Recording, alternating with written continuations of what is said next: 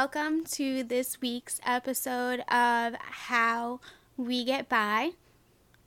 To be honest, it was pretty difficult for me to kind of figure out where to take uh, the show because obviously our lives have taken a bit of a uh, hmm, bit of a roller coaster loop, you could say, um, because of coronavirus. At this point, it is March 29th. And the last time I made an episode was two weeks ago. And uh, then in the meantime, I learned a lot about coronavirus. And yeah, so for me, it was a little bit difficult to kind of figure out the angle of getting back into conversations about mental health, mainly because I didn't really want to make anything worse for anybody. Uh, so it's a little bit difficult to kind of say, hey, let's talk about mental health when everybody's mental health is, you know, maybe being put through a ringer. Uh, but after taking a week off, I decided that uh, because I've listened to my own podcasts and uh, I've had some artists put out some very inspiring music and videos, Facebook Live. I mean, it's been cool in that aspect. That is one great thing uh, to see in coronavirus is just how everybody really does stay together as a community and we're all in it together. So, with that spirit and the things that I have learned, um, I felt that it was best to continue to record, uh, even if over Skype interviews. Uh, but I was super apprehensive about it. Anyway, um, as with all things in life, there is just such a, an inspiration that can come from the simple task of having a conversation with somebody else. Uh, so this week I had a Skype interview with a good friend of mine, Rachel, and I've known her for a few years. She is an artist, a musician, playwright, a, a lot of really, really cool things, and she uh, will talk about them today, but I believe that her perspective uh, really just truly opened up my eyes and into seeing uh, things in a different light and I hope that they do that for you as well. So, that's all I have for now. Enjoy the show. Ah, oops, one last thing. I am currently getting used to recording the audio uh, remotely, so I do apologize if sound quality isn't the best. Um, but if you will hang tight with me through it, I do think that she has some very valuable things to say. Okay, here we go. I'm here in a Skype interview with my friend Rachel, and she was uh, great enough to sit down and speak with me about some of the things that are going on in her life. So, to get it started, do you want to just tell us a little bit about yourself? Uh, Rachel? Oh, sure. Hello, everyone who's listening. Um, Monica, thanks for having me on the show, first off. Um, this is really uh, exciting. I don't really know how to talk about myself a lot. this is probably the place where I get a little bit like, hmm, okay, well, there's maybe a lot of things that I, I could say. Um, I'm a musician. I'm also uh, involved in theater. I uh, write plays and direct. I'm a visual artist. Yeah, I don't know. Art is just a big part of my life, so that, that's yeah, that's cool. And so, do you find that? Well, okay. So I'm gonna ask then. Do you have any like mental health struggles or like anything? It doesn't even have to be a struggle, but like what are, things that you've like just dealt with in your life that you'd want to share? well, there's a lot of things. Um, what we were just talking about before we started the interview. I used to have a lot of problems when I was a teenager, and I, I sort of had undiagnosed ADHD to a point where I, I really couldn't focus on anything. And that also had a lot to do with some troubles I was having at home, you know, which caused me to, to sort of have this inability to be in one place at one time. It was sort of my, my way of just avoiding everything. And um, when I, actually, my mother, she gave me a yoga book uh, from the 70s. Uh, you know, um, it's like the simplest yoga book, you know, very retro, black and white pictures with a very like retro chic 70s lady doing yoga. And, Probably uh, like one of the first like Western yoga books. Yes, exactly. I still have it. Yeah, it's actually called the 28 Day Yoga Exercise Book and it, it really must have been like you know for women that were at home and kind of you know trying to find themselves and you know it was just kind of the when all of the feminist revolution stuff was starting in the 70s so. Absolutely that's so cool. Um, so this was really neat to get as a teenager and be like wow what is this strange world? And, so the physical things were sort of secondary to me in yoga because um, the thing that I gravitated towards was the meditation more than all of the physical postures. I should say when I was a teenager, I was a gymnast too, so I was already very athletic, and so that wasn't really something that I needed to work on. Um, and then in the back of the book, there was a candle meditation where you just light a candle, focus on it, focus on the breath, and this is where I found my revolution, you know, was just in being present and breathing and not feeling like I needed to be anywhere else. Yeah. Wow, that's valuable to learn like as a teenager. In case that was hard for you to hear, I said, wow, that's valuable to learn as a teenager. I think it saved me yeah. things. Um, it definitely allowed me to see some of my paths more clearly uh, and and to be very bold uh, and just to have faith whenever I was pursuing something or whenever I, I, I felt that I needed to do something. I just I just had a, a really good certainty that I built up through meditation. That's awesome. So okay, so when you meditate like every day, like what, like how long usually?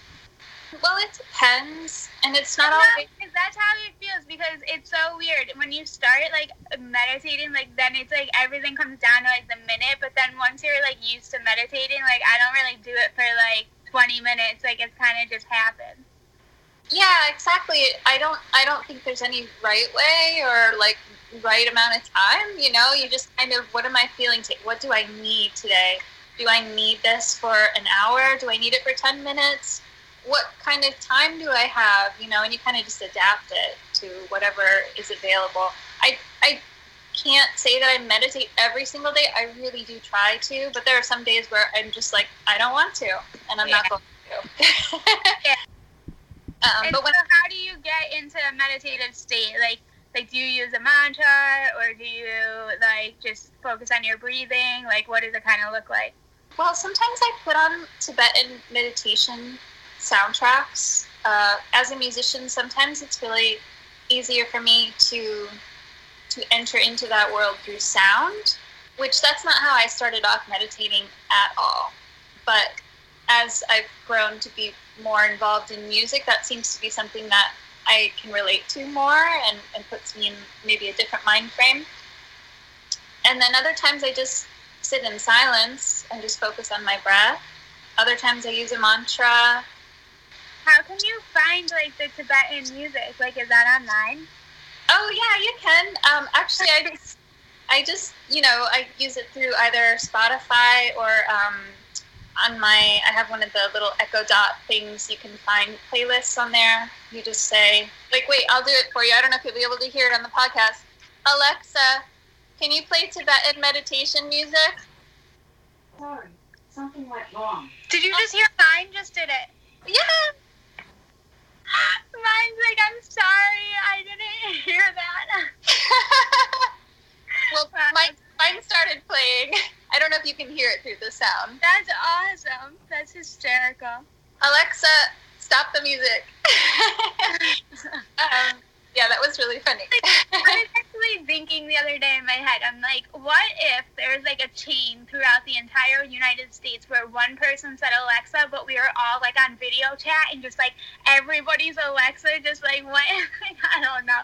I, this is what quarantine does to you. You're like, like these weird like thoughts. Oh my. But um, that's a really great thought. It's funny. It's funny because I wrote a play. I wrote a play about my Alexa um, but I called her Arcadia, and I, I made it into a, a whole other thing where, um, you know, she's sort of this robot and, and she's mocking her human. Uh, and that, that was when I got really inspired because sometimes she says really bizarre things. Like sometimes Alexa talks and I'm not even, I'm not provoking her or whatever. Sometimes she just comes up with things and I get really freaked out. Me too. Me too. I am with you, girl. I feel that. Yeah, same. And like I, and then especially this week with everything going on, that happened like one time. I'm like, okay, what are you trying to tell me? Just stop, like go away. But um, so I definitely feel you on that. And I wanted to ask, okay, so you have like a few different art forms that you really like seem to, you know, what kinds? So you have like you sing, you play music, you play guitar, right? Mm-hmm. and then you write your playwright. Uh huh. Yeah. Well, I I used to do acting more, um, but because I have a chronic illness, it's been really hard for me to be on stage as an actress. Mm-hmm. Uh, so one of the cool things that came out of me having a chronic illness was discovering that I could write plays and that I could direct them and that I could have this other life, even though I wasn't. I'm not really able to have a stage life now because of my illness, but um, which it's a neurological um, illness. It's it's uh, called CRPS, and uh, yeah, I I at first it was very detrimental to me, but I started to have really grand discoveries from it about things that I would have never pursued otherwise. You know? Yeah. So do you want to like tell us a little bit about that? Like, what have you, like, what are some of the things that you discovered?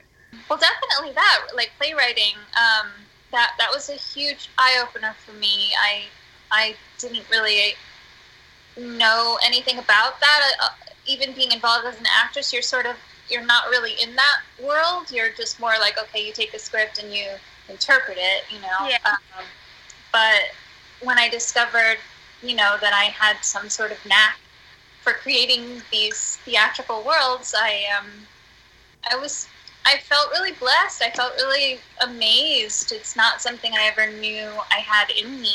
Um, yeah. And yeah. knows if you would have like taken the time to maybe discover that had like you not had the illness, which is unfortunate, but it's just like making like it's like the good things that come from the bad things, I guess. Exactly, which is, you know, I've had this illness for five years now, um, and it it changed my whole way of living, um, which is why I'm so prepared for quarantine because my my reality didn't necessarily change all that much. Um, you know, I've I've always sort of been more homebound since I've I've had this illness, and I've had to do a lot of things uh, to adjust to that, and, and to not being able to be very physical. So, um, for me, this just feels like okay. I can't see my friends, that's so sad to, to me. Um, but I can still see them on Skype, and I can still, you know, have conversations. And I always tried to focus on what I could do and, and not what I couldn't when I got diagnosed. Yeah.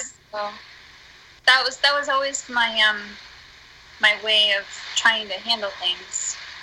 I thought, okay, I, I can't walk, which I couldn't walk for several years, which was really hard on me. But um, I thought, okay, what can I still do? I could still do floor yoga in bed. You know, I can still read books. I can watch all the movies I always wanted to see. I can. I just I just started making that list bigger and bigger. And then you wrote a play. Yeah, two actually. Last year I wrote. so yeah, I guess it's get bigger and bigger. And from what I understand, it was like it was performed, right? Oh yeah. Mm-hmm. Oh, well, it was, it was actually an international collaboration. Well, one of them was one. The Singularity was an international collaboration um, with my friend in Mexico, and it was a musical. And so we wrote the music together, and I wrote the script for the play. And um, he came from Mexico to perform it, and it premiered at the Scranton Fringe Festival last year. So that that was a big thing for us. Um, that was a really really exciting collaboration. That's so cool. And I so I'm, I want to ask, um, like, what was the like first step that you took, like when it came to like writing this play? Because like you or like any play like that, because you said you never thought you would. So like, what was that first like initial like I'm gonna write a play like? that was a mouthful. And obviously, my phone speaker is not great, so I asked Rachel what was the first step that she decided to take in order to achieve writing a play. What made her actually like take the first initial step. And then I do a little laugh like, like I don't know why I did that.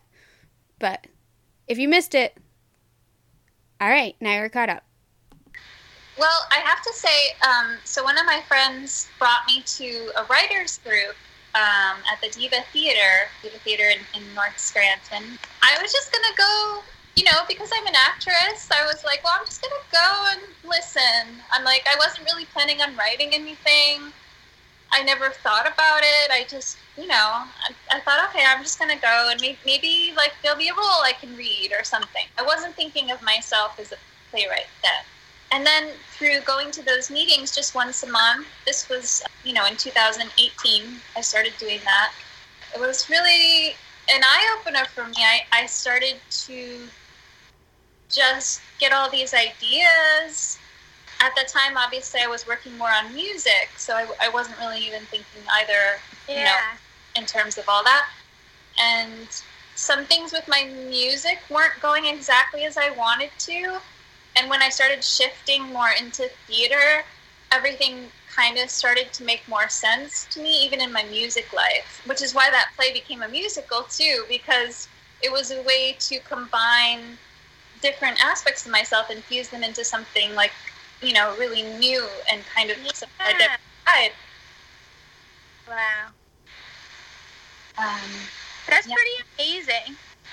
oh, Well, I, I think it's amazing too, and, and I don't really feel responsible for it. I kind of feel like it like somebody just gave that to me. You know, it's like my friend uh, taking me to the Diva Dramatist group, and you know, and then meeting my collaborator in Mexico. It was sort of like I just felt like there were all these really beautiful elements that came together to create all that. You know. Yeah, absolutely. Yeah, I felt like that at the TED Talk, right? That was like kind of like my, because I gave the talk, but then it was like all the other talks I felt like were personally speaking to me.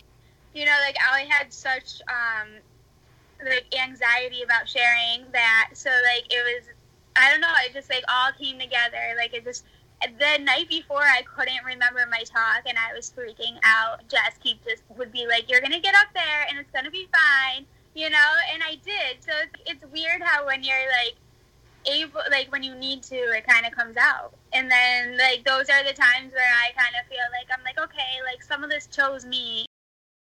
I don't know, like, and I think that's where like imposter syndrome kind of comes in in some ways because you're like, I didn't do anything; it just came into my head. But it is really, really cool that you like that was able to come to you. I'm just going to be honest, guys. I have no idea what I just said to Rachel. So if you can figure that out, you can let me know. Oh, and for you too, because I was at your TED Talk and it was so inspiring and it, it moved me to a point where I, I was in tears. I just wanted to come and hug you. I, yeah, yeah I, that was such an intense day. It really was. And like I'm really um I'm glad that you were able to share that. So I wanted to ask you like a few things. I wanted to ask you like what it was if you don't mind sharing what maybe it felt like when you were diagnosed and you knew that it was going to be a chronic illness. I asked Rachel how she felt when she realized uh, that she was diagnosed with something that was going to be a chronic problem. Well, it was weird. I, so I was living in Greece at the time. I wasn't even living in the U.S. And uh, I got an injury that seemed like it was a normal injury. You know, I hurt my ankle. I was kind of bad because I walked on it for two weeks without realizing that it, it was um, like a severe fracture on the inside. And I I may have done some sort of damage to myself in doing that, but I had I had been used to getting injuries, and I felt like oh, it's nothing, you know, I'm not taking this seriously. And then once it started to hurt after two weeks, I was like, okay, this is really serious. I need to go to the doctor. Mm-hmm. Um, so I finally went, and they they didn't really tell me what was going on at first. They just told me stay off it, stay home and that uh, that was for several months and it wasn't healing it wasn't getting better. And then i had like an experimental procedure done on it and that seemed to heal the fracture but then i was still having all of these horrible symptoms. I, I wasn't able to i had no mobility in that leg like from the knee down and I, I would get all these symptoms from what turned out to be crps and uh, I had no idea what that was. Yeah. And, um, and in Greece, they didn't even really tell me at the time. Uh, it wasn't until I came to the States on the advice of my family uh, to get a, a, different opinion, a different diagnosis, that um, a doctor here in the US told me, oh, you have CRPS. And I said, what on earth is that? You know, and I started Googling things about it and it's nicknamed this is a little bit bizarre but it's nicknamed the suicide disease because it's so painful and people can't handle the pain. And so i i know it sounds very terrible but a lot of people just can't live that way. And uh-huh. so that's why it ends up being called the suicide disease because a lot of people end their own lives when they get this Oh my lord! Whoa! Yeah, it's kind of insane.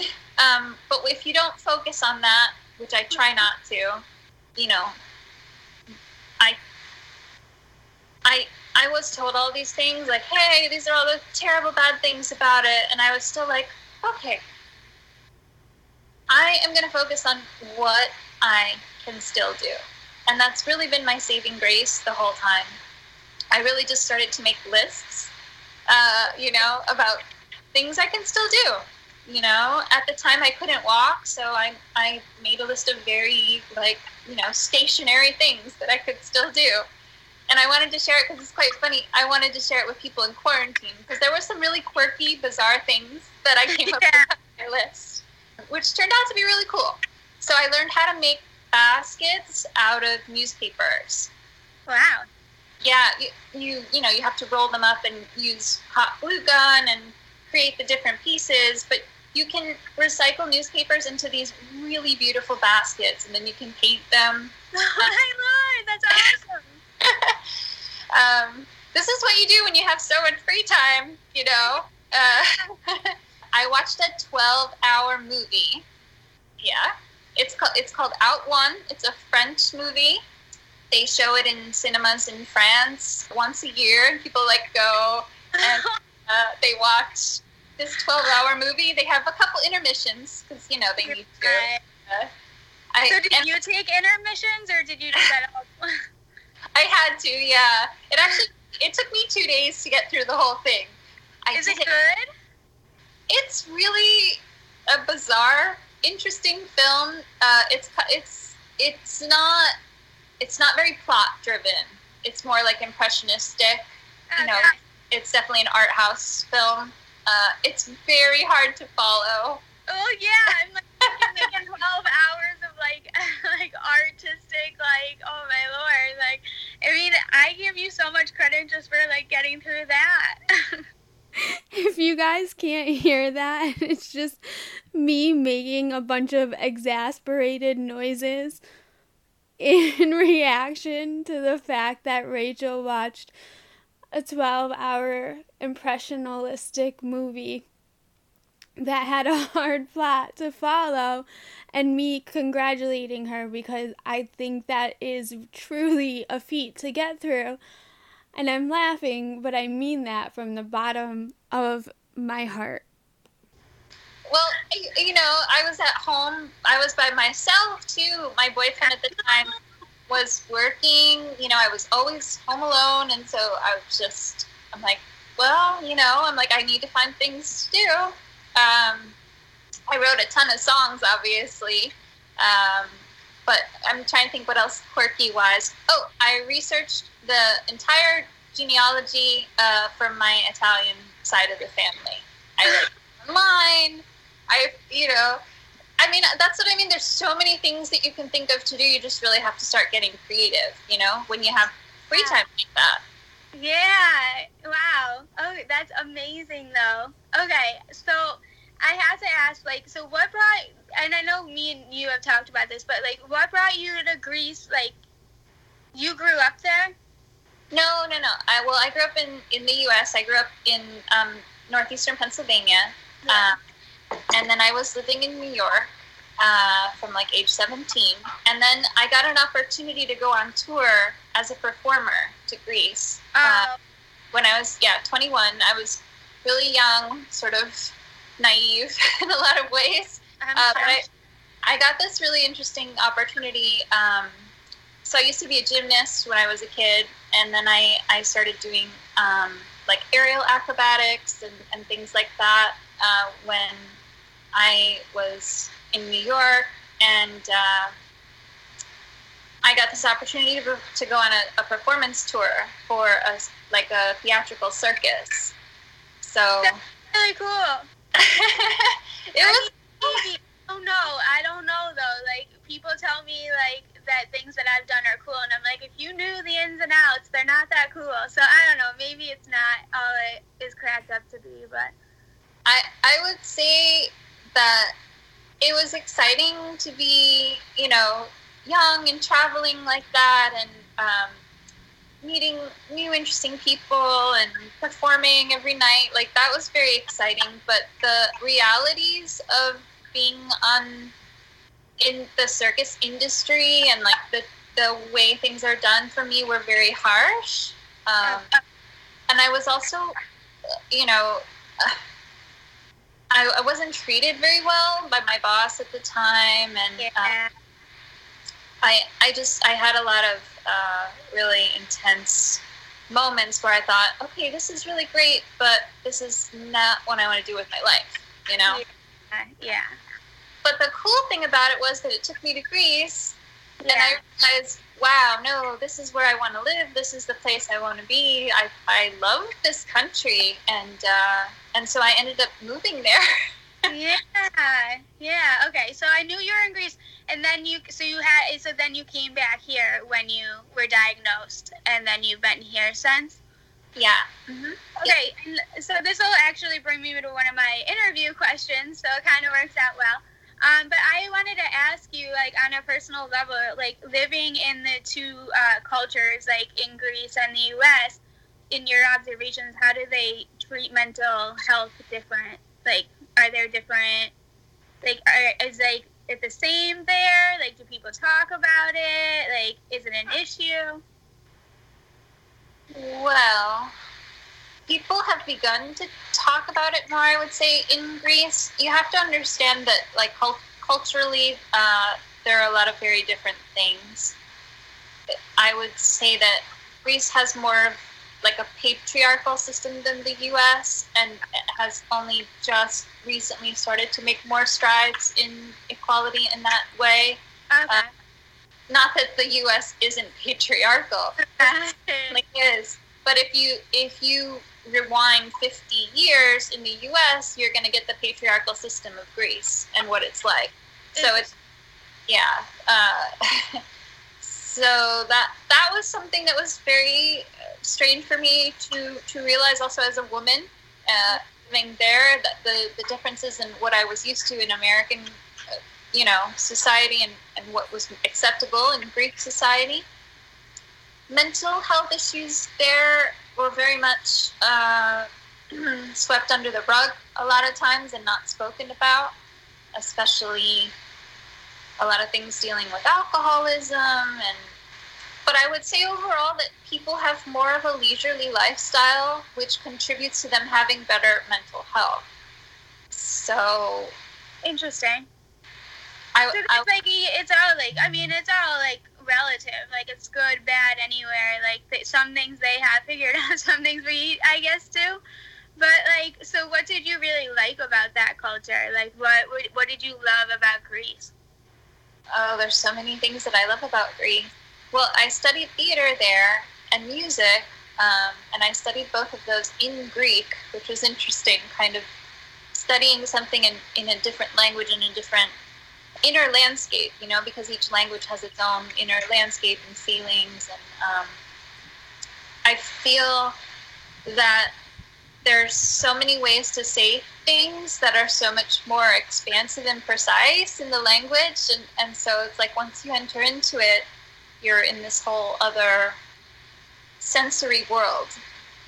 And so that for me was one thing, you know, just going into the language and, and this other way of feeling inside of the language.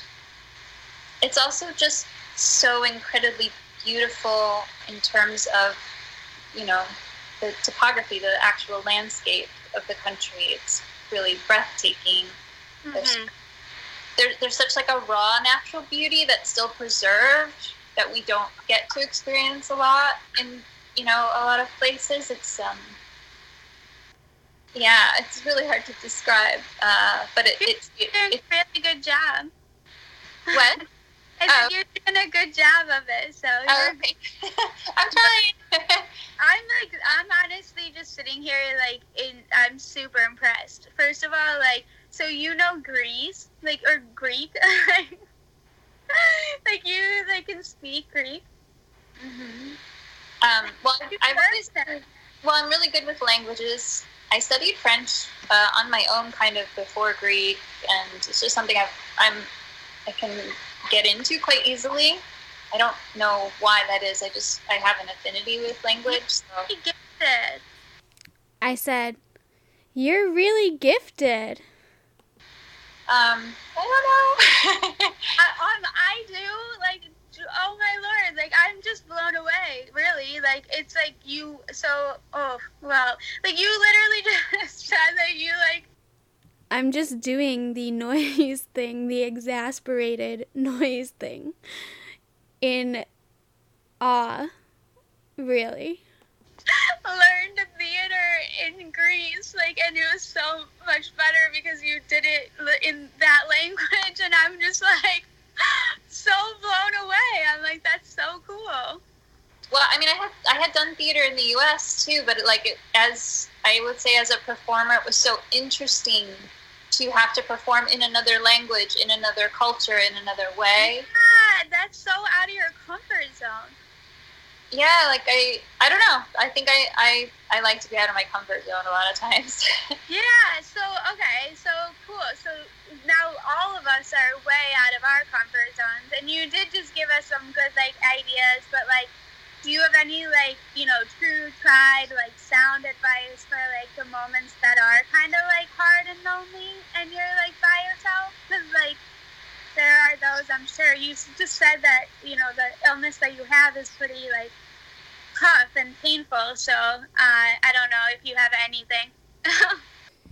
I asked Rachel basically here, do you have any tried and true advice for being quarantined and dealing with the tough moments that come with, uh, you know, being in pain and not really having an escape for it? Uh, well, for me, it's feeling all my feelings uh, and not and not being like, oh, I'm not allowed to feel terrible today or I'm, I'm not allowed to feel angry or i'm not allowed to feel like that's unfair you know um, i i felt growing up in the us that the, the pace of life for me did not match me as a person. And uh, and when i went to europe i found a pace that was much more suited to my needs. And it kind of i felt like it gave me permission to just be okay with anything you know whatever i was feeling whatever i needed at the moment and just in touch with that. Um, and so for me it's that and, and even in songwriting like i you know in my songs i give myself permission to just i feel everything. Oh i feel terrible today. This is going to be a song about feeling terrible you know?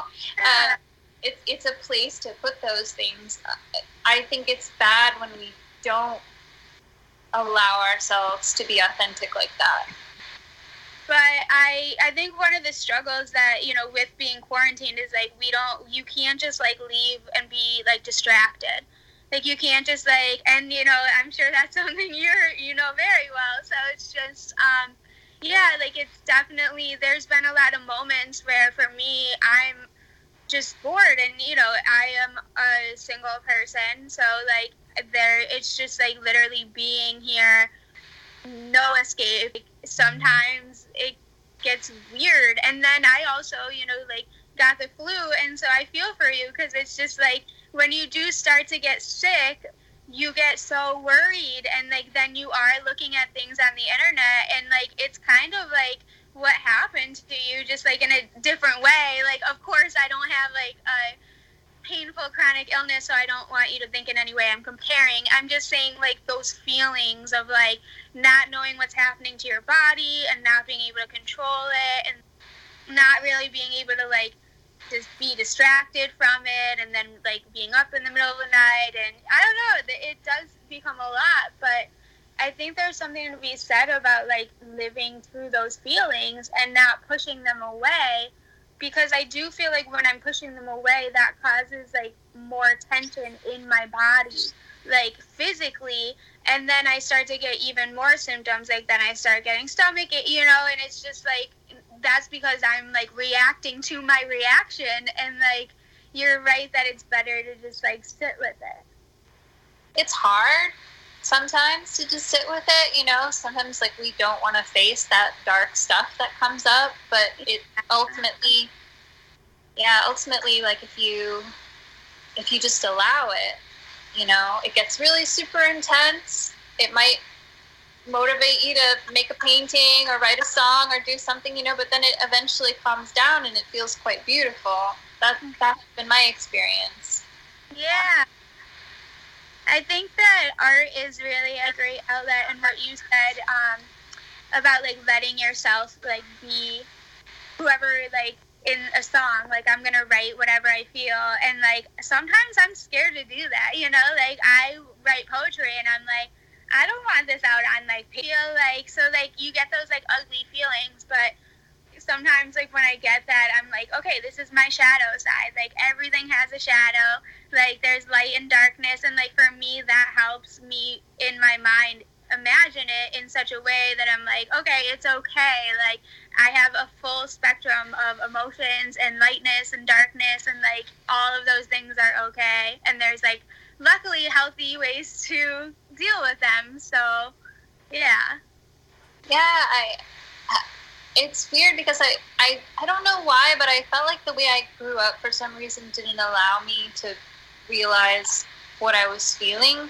So I was always kind of trying to cope with things, and so so like I got to be like really really good at accomplishing things, you know, and like not eh, eh, not really seeing the full picture. And um, I don't know. It's just like when I when I left the U.S., like I just felt like my whole self kind of relaxed a little bit because I wasn't really involved in any of the like um, like life pursuits in the same way. I was just I was kind of just exploring something like not necessarily on like a linear path.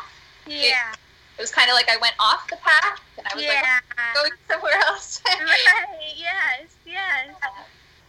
You said like you're used to this, like you've done like this kind of quarantine and now you're seeing like everybody and it's only been like a few weeks. So like is there like a part of you that like there has to be a part of you that's like come on guys like oh yeah. Yeah.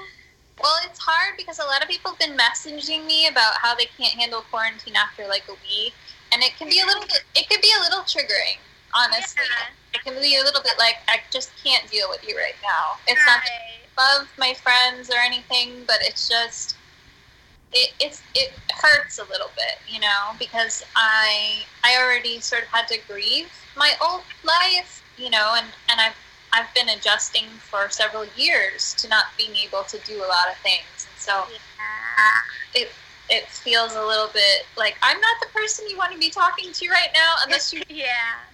Like unless you want tips on like how to deal with it, like but the complaining aspect feels a little triggering to me. Yeah, that totally makes sense. Like I could absolutely feel that, and like I think it is hard. Like it's um, I don't know. Like it's kind of like when you know when like I had like a pharmacist that was like a, a little rude, like because I I had a fever, and so like I went in and I was like, they're like all the thermometers are out. And so like I, am like, okay, well I know this is like a dumb question, but I'm just gonna ask him anyway. Like, do you have a thermometer? But like he just like laughed at me, and like at first like I was like. Ah, and but like then I was just also like this poor guy, like the like, and that's like what how you kind of get as a person, like when you're it's your reality and it's your reality for five years. Like there is a part of you that's like you have a, like acceptance for the situation. And so it's it's like once you get to that acceptance it's like okay like we're over that. Like now we just have to make the best of what we have. So like for sure. But i see what you said about like grief. Like i definitely see like the you know stages of grief that are happening. And like a friend of mine actually like sent me a chart of like it was like an infographic of like coronavirus and like the grief stages um, and it was interesting to me because it was like you could kind of tell where everyone at your life was like at, like because some people like in my life I felt have been like a little in denial.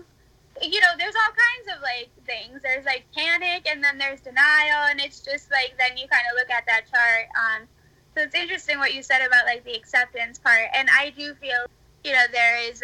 I lived in Wisconsin and this is again like not comparing to your situation at all but it's just in winter in wisconsin they don't leave their houses. Like it is cold.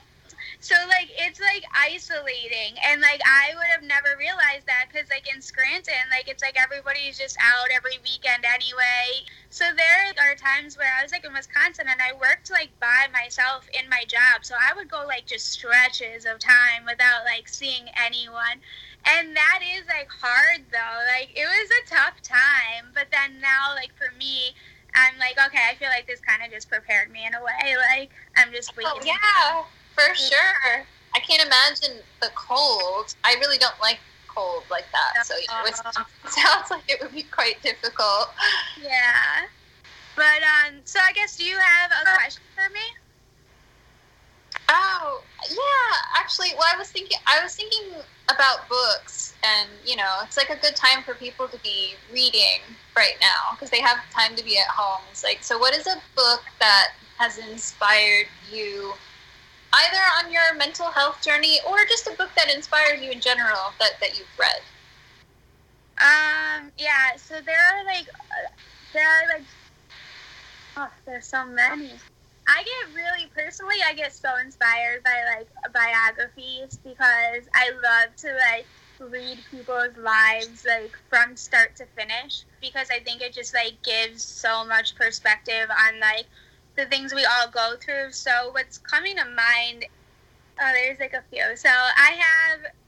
So I read like Van Gogh's biography, and that was super inspiring because he's a writer so he has like all of his letters and correspondence between him and his brother, and like, and he was, you know, broke and he had mental health issues, and he had like literally nothing. Every time he tried to connect with anybody in life, like it just never worked. It was just fascinating. So that like I definitely um, think is interesting because there's such a parallel to like our lives, especially as artists.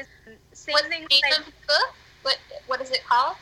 Uh, that's the thing. I think it's like the life of Van Gogh. So okay. I'll put links. I'll put links to like all of these because like I'm not good with titles, but okay. Yeah. and then another one is Zelda, which is about Zelda Fitzgerald, or yeah, Zelda Fitzgerald, who was Scott, um, F. Scott Fitzgerald's wife. Oh yeah, there's actually on Amazon. I think it's on Amazon Prime, but Christina Ricci plays Zelda, and it's. Yes. Have you seen it? Have you seen yes. the? Oh, that's so cute because I'm obsessed with the story. So the book is like about their lives, and she was also a really cool writer. Um, but the last one is definitely "Be Here Now" by like Ram Dass. Mm-hmm. And I don't know if you read that one. Um, that one's pretty like artistic and like meditative, and I felt like that uh, really like just made me feel like somebody else in the world got it. So, how about you though? What are some you like? You have some books? Oh, well, I like to read all the time. There's some. Well, uh, for on a mental health level, I actually really love the books of Martha Beck. Have you ever read anything by her? No. Um, she's an amazing woman. I always I recommend her to everyone. Uh, she actually really helped me figure out some huge life stuff. Again, my mother gave me the book, so my mother is sort of this force in my life that gives me these inspiring books that cool. they just changed my life completely. Um, yeah, she's she's a really amazing woman. My mom and Martha Beck. So, um, but she has this book called Finding Your Own North Star, and it's an amazing book about. There's so many things in it, but it's just kind of decoding all the stuff you've been taught in society or in your upbringing or whatever, and just filtering out the noise and getting to a point where you can start to feel all of your own intuition and impulses and things that are built into you and into your soul. Yeah, I feel that. That's an amazing book. Um, so she, well, she has a ton of books, but yeah, Finding Your Own North Star is a wonderful book. Uh, if anyone's looking to navigate the change cycle, which of course people in quarantine are trying to do that. So that would be a great book, you know, or or just find their path. Yeah. Um, so I think I like, totally need to read that um, because I will tell you what happens is like you really start to see like jobs and you know your career and stuff. You start to like when there's a global pandemic, you start to pick up on like the subtle like uh, like who has your best interest in mind right now you know and like i guess that's like a, i think that's like a global theme that's kind of happening so if that one was hard for you to catch i just said that i feel like when it comes to our jobs right now among the coronavirus uh, i do think that it's very apparent in some circumstances who has careers that have, um, you know, employers that really value them and who kind of doesn't. I think a lot of people are kind of like trying to look into themselves and be like, okay, maybe like I had the answer all along. Like I don't, I feel that way, you know. And like when you for me, like with meditation, like I've been able to um, kind of discover that voice, but it's hard. There is like a lot of like social conditioning and uh, things that like were just taught that I think it was somewhere like in my mid twenties that I just kind of started to like wake up and be like, wait a minute, like whose like opinion is this? Because this isn't like how I feel and this isn't right. And um, I think it's led me to like a lot of like places I didn't really want to be in, but necessary, but like had to be in to learn these things. Well, definitely, yeah. I mean, some some lessons you do have to go through, you know, to get to that point where you can say, "Wait a minute," like yeah. you know, and that that's kind of that's the rough part is that sometimes you do have to go through those lessons. Um, that's yeah. sort of my that's just you know that's what that's like kind of my only hope in this whole like global thing is just like you know you kind of have to go through the rough part to like get the lesson but there there have been. Um, oh, I have one more book, but it's ac- it's actually a book I'm reading right now. It's um, it's interior design with feng shui, and it's not it's not like something you would see on HGTV. Let's say it's um, it's much deeper. It goes into like the very deep philosophical ideas uh, behind the elements in your space and the chi, uh, you know, flowing in everything, every object, every shape, uh, every everything in your environment, really. And so it's about making your environment healthy and having a good chi in order to, um, you know, have more of the things in your life that bring you joy and health and happiness. Um, and so, how do you like feel about that? Have you done like things in your apartment that you feel like do help with that kind of like energy flow? I've read um I read a book actually recently on that, and it's funny because I read things but I never hear them. So like you just saying how you say it, I'm like, oh, that's how you say that. Like I'm like I'm saying like a ridiculous pronunciation. I'm not even gonna. Oh, did I pronounce it right? I, well, it's feng shui, I guess. No. Oh, okay. I'm sure out of both of us, you're the one that's pronouncing it right. Okay. But, um, I just commented that if one of us was going to know how to pronounce that, it was absolutely going to be her. And she laughed. But, like, I yeah, like so do you find that to be like have you done some of this stuff in there? Like do you want to give some examples maybe? Well, interior design is like a little hobby I have on the side. Like I've I've thought even about recently studying it because I'm just so fascinated by how our environments affect um, the events and and things that unfold in our lives. Uh-huh. Um, so you know, feng shui really talks about that. Is that if if you have an object or something that's charged with a negative energy, if you can offset it with something elemental, you know, like a water or a wind element, um, something that has to do more with nature, and you make your you make your space like a lot less harsh, you know, and you, and you kind of get it back to the the basics of what we're created from, from nature, the elements of nature. So um, I've I've tried to do some things. I I rent, so you know, this book actually talks about designing a space from the ground up, like an actual house. So. Yeah, yeah. Like some of it's the door, like you can't really have like a path leading to your door, which I have. Like, and I'm just like, oh great, I'm fucked. But like, no, like, but they do tell you, like, they give you suggestions to like off put that too, though. So. Exactly. So, like, you know, if you're limited and you're renting like me and you can't change the positions of anything really, or you might not even be able to paint, you know. So, um, one, one thing that people can do, which I thought was kind of interesting, um, is, you know, having red flowers at your entrance door uh, is very lucky and brings you a lot of prosperity and happiness. Okay. Um, and they can even be fake flowers. They don't have to be, um, you know, if you don't have a space to plant things or whatever, you can even have like silk flowers or something. But it's about it's the color red and it's the placement at the front door, uh, and also having a painted red door also invites in uh, very positive energy, which I thought was interesting. That um, is interesting, and I read like that um, having like a horse shoe like over. Did you hear me? A horse shoe? Like I'm having such a hard time saying that word. I'm saying horseshoe. I don't know why it's so hard to say that word. But oh, like, like a metal horseshoe? Is that what you mean? Yeah. Oh, okay. Over your doorway keeps like negative energy out. Oh yeah, um, that's one thing because that's a metal element. That's that's one of the elements uh, that they describe. But there's also something if you put sort of like a um, a reflecting mirror above your door, that can reflect negative energy back away from your residence, which is another interesting concept. Yeah. Uh, and I'm still learning about it. I just I find it so fascinating.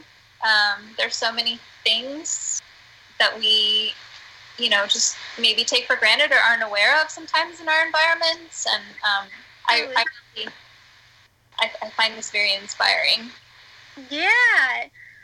Um, but I wanted to ask you, um, you know, like I always ask, how do you get by? So what, whatever that means to you. Oh wow. Like okay. what keeps you like what keeps you hanging on? I should say. Um, wow. For me, it's when I'm confronted with like magic and synchronicity. So when things feel really intense or dark or unbearable, there's usually something that comes into my life to say like, "Hey, no, it's not like that." And it I usually don't ever expect it. It comes in a way that I I don't foresee. It's usually such a beautiful, nice, warm surprise in some way. Yeah. Um, and that that kind of just gives me daily uh, hope in general. Um, yeah. You have, do you have like an example, like off the top of your head? Oh, I have so many. Um, okay. Uh, so actually, yeah, I, I received a gift recently uh, during quarantine anonymously. Um, oh um, yeah, I think I saw your status. So yeah, what was that? Somebody, I have no idea who, um, left this really beautiful organic artisanal hand sanitizer from Alexander's Salon and Spa wow. as a gift on my doorstep, and it was it was right after I had been posting a lot about my problems with them shutting off my water mistakenly, uh, which was that was a nightmare. And you know, because try to do anything in a pandemic without water. Try to wash your hands. Try to clean anything. Try, like I mean, it was it was kind of insane. And um, I was I'm really, not even just thinking about it. Yeah, you can't cook. You can't. You know. It, how long was that for?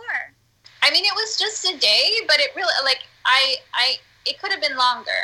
Yeah, I, if, if I hadn't a day, like and also you don't now you didn't know when it was coming back, so it's just like yeah, that's yeah, weird. it was the stress of not knowing too, and then also being like, well, you know, how can I fix this? I was on the phone for six hours with the water company. Oh lord.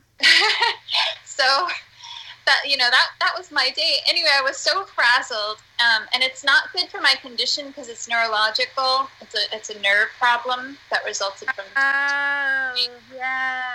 So i have to i have to stay calm because if my nerves flare up in any way i get like really widespread pain all through my body.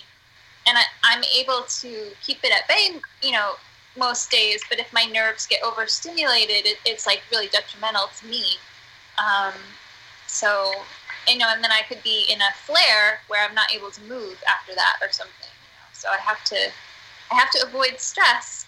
Oh my lord! How do you avoid stress in this world? yeah, it's it's tough. Um, yeah. Uh, well, think, okay, so you so you, uh, like I'm my mind is blown. So you have a condition where quite literally you have to keep your emotions in check. Yeah. Or you're in pain. Yeah. That's everybody's nightmare. It is. um, it's. Uh... And if I say that though, like I hope that that sounds more inspirational than not, because I'm not saying it in a way where I'm like trying to make you feel bad, and I'm literally just like I give you so much credit, like I bow down to you. Oh, don't say that, Monica. But thank you. Yeah, I guess it's really hard for me to, you know, explain what it's like.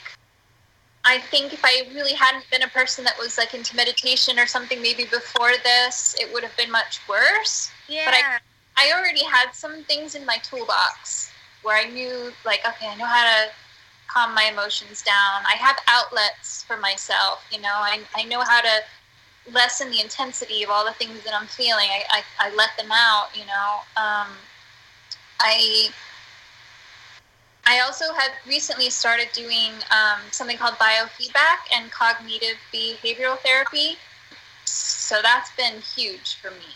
Yeah. Um, that and it's really exciting too. My therapist, he um, he's a musician, and so he uses a, a lot of music in the sessions too. And I again that was one of those synchronistic things that came to me to find this other therapist that's also a musician that understands my condition that uses sound for healing and uh, like you know i that person came into my life without me like really seeking it just sort of came in randomly and yeah. and changed everything you know? That's, yeah yeah.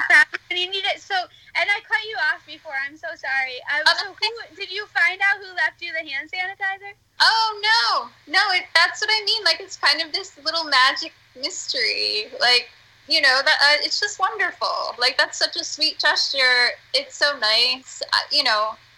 That's so nice. Yeah like that's the thing. It's it's those little things daily. Or i posted on instagram too. I was reading my my feng shui book and a little insect landed on my book from out of nowhere. It's so cute and i i haven't seen an insect in i don't know months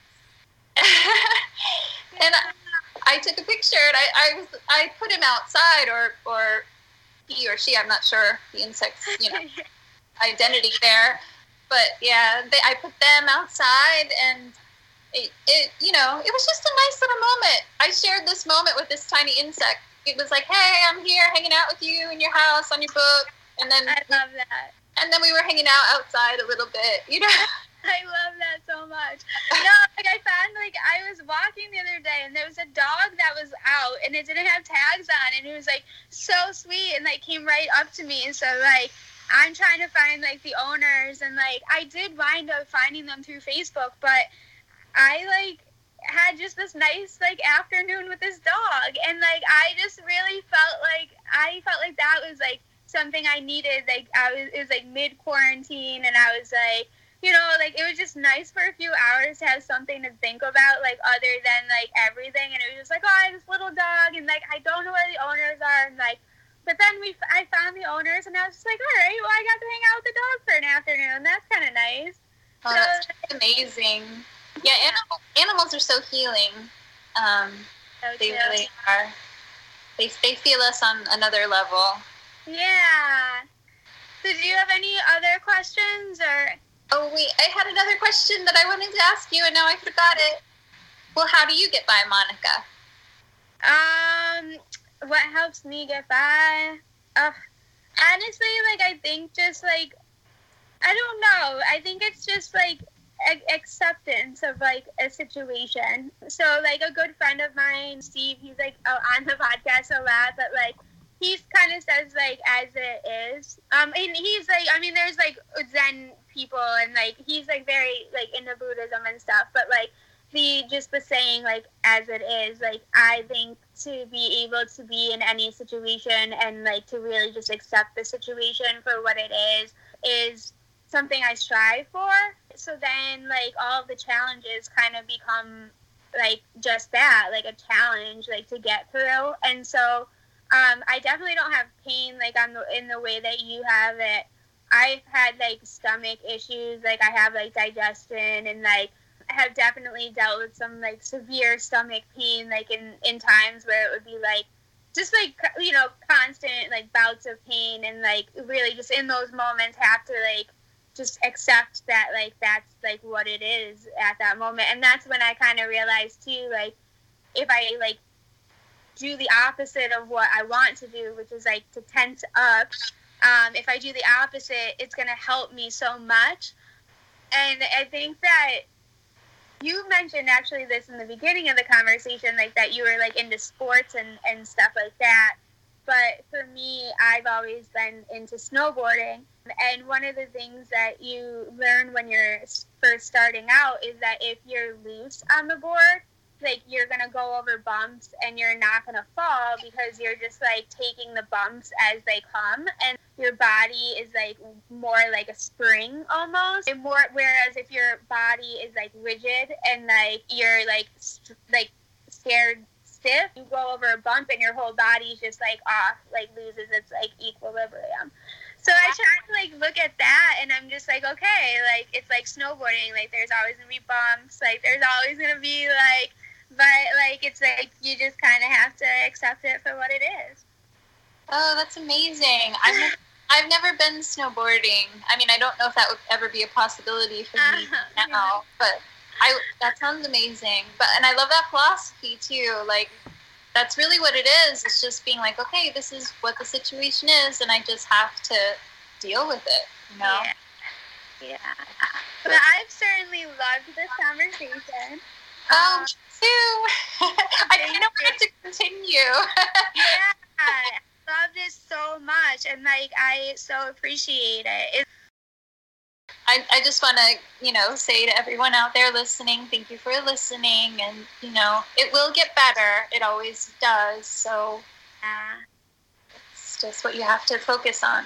I know. Look at you. I mean, when you were getting, uh, yeah, like you didn't know what was going to happen when you were in Greece, having to come back to the U.S. to figure out like what was going on, and like then here we are, like you said, five years later, and you've written two plays, internationally performed. Like, oh, you're now like you literally have just given people like inspiration to do things in their house outside of like their realm. Like you're just you have such an active imagination and that's really cool. And that's really needed in times like these. So kudos to you. Oh, thank you, Monica. Well, I, I feel the same about you. You know, you inspire me um, with how you've overcome the things that you've been through and um, through your art. You know, yeah. You're just an amazing woman. I'm, I feel really honored to be talking to you and Me sharing yeah. things. Yeah, well, anytime. Like, if you ever want to come back, let me know.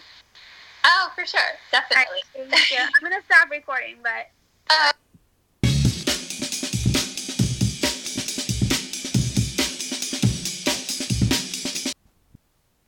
So, I don't have any other recommendations other than the books and stuff we discussed in the show.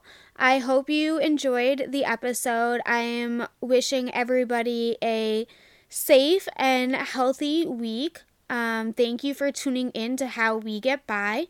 Remember to like, subscribe, or share wherever you listen to podcasts.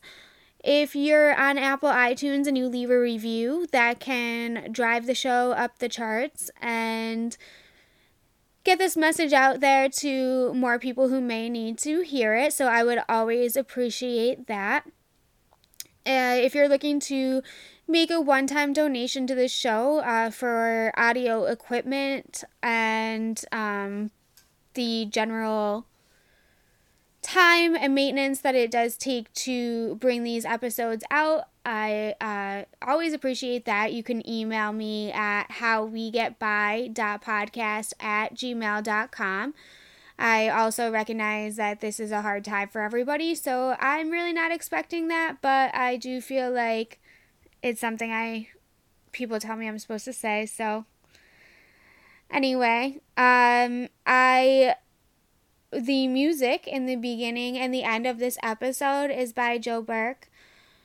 Joe, if you go over to his music page, released a new song this week, and I have been listening to it like crazy. It's so good. It's catchy, and I think it's exactly what we all need during this tough time is to listen to fellow musicians. Of course, check out Rachel's music. I will also post a link to that in the show notes. Uh, lots of things to look at, and um, I really appreciate you for tuning in. This is how we get by. Have a great week.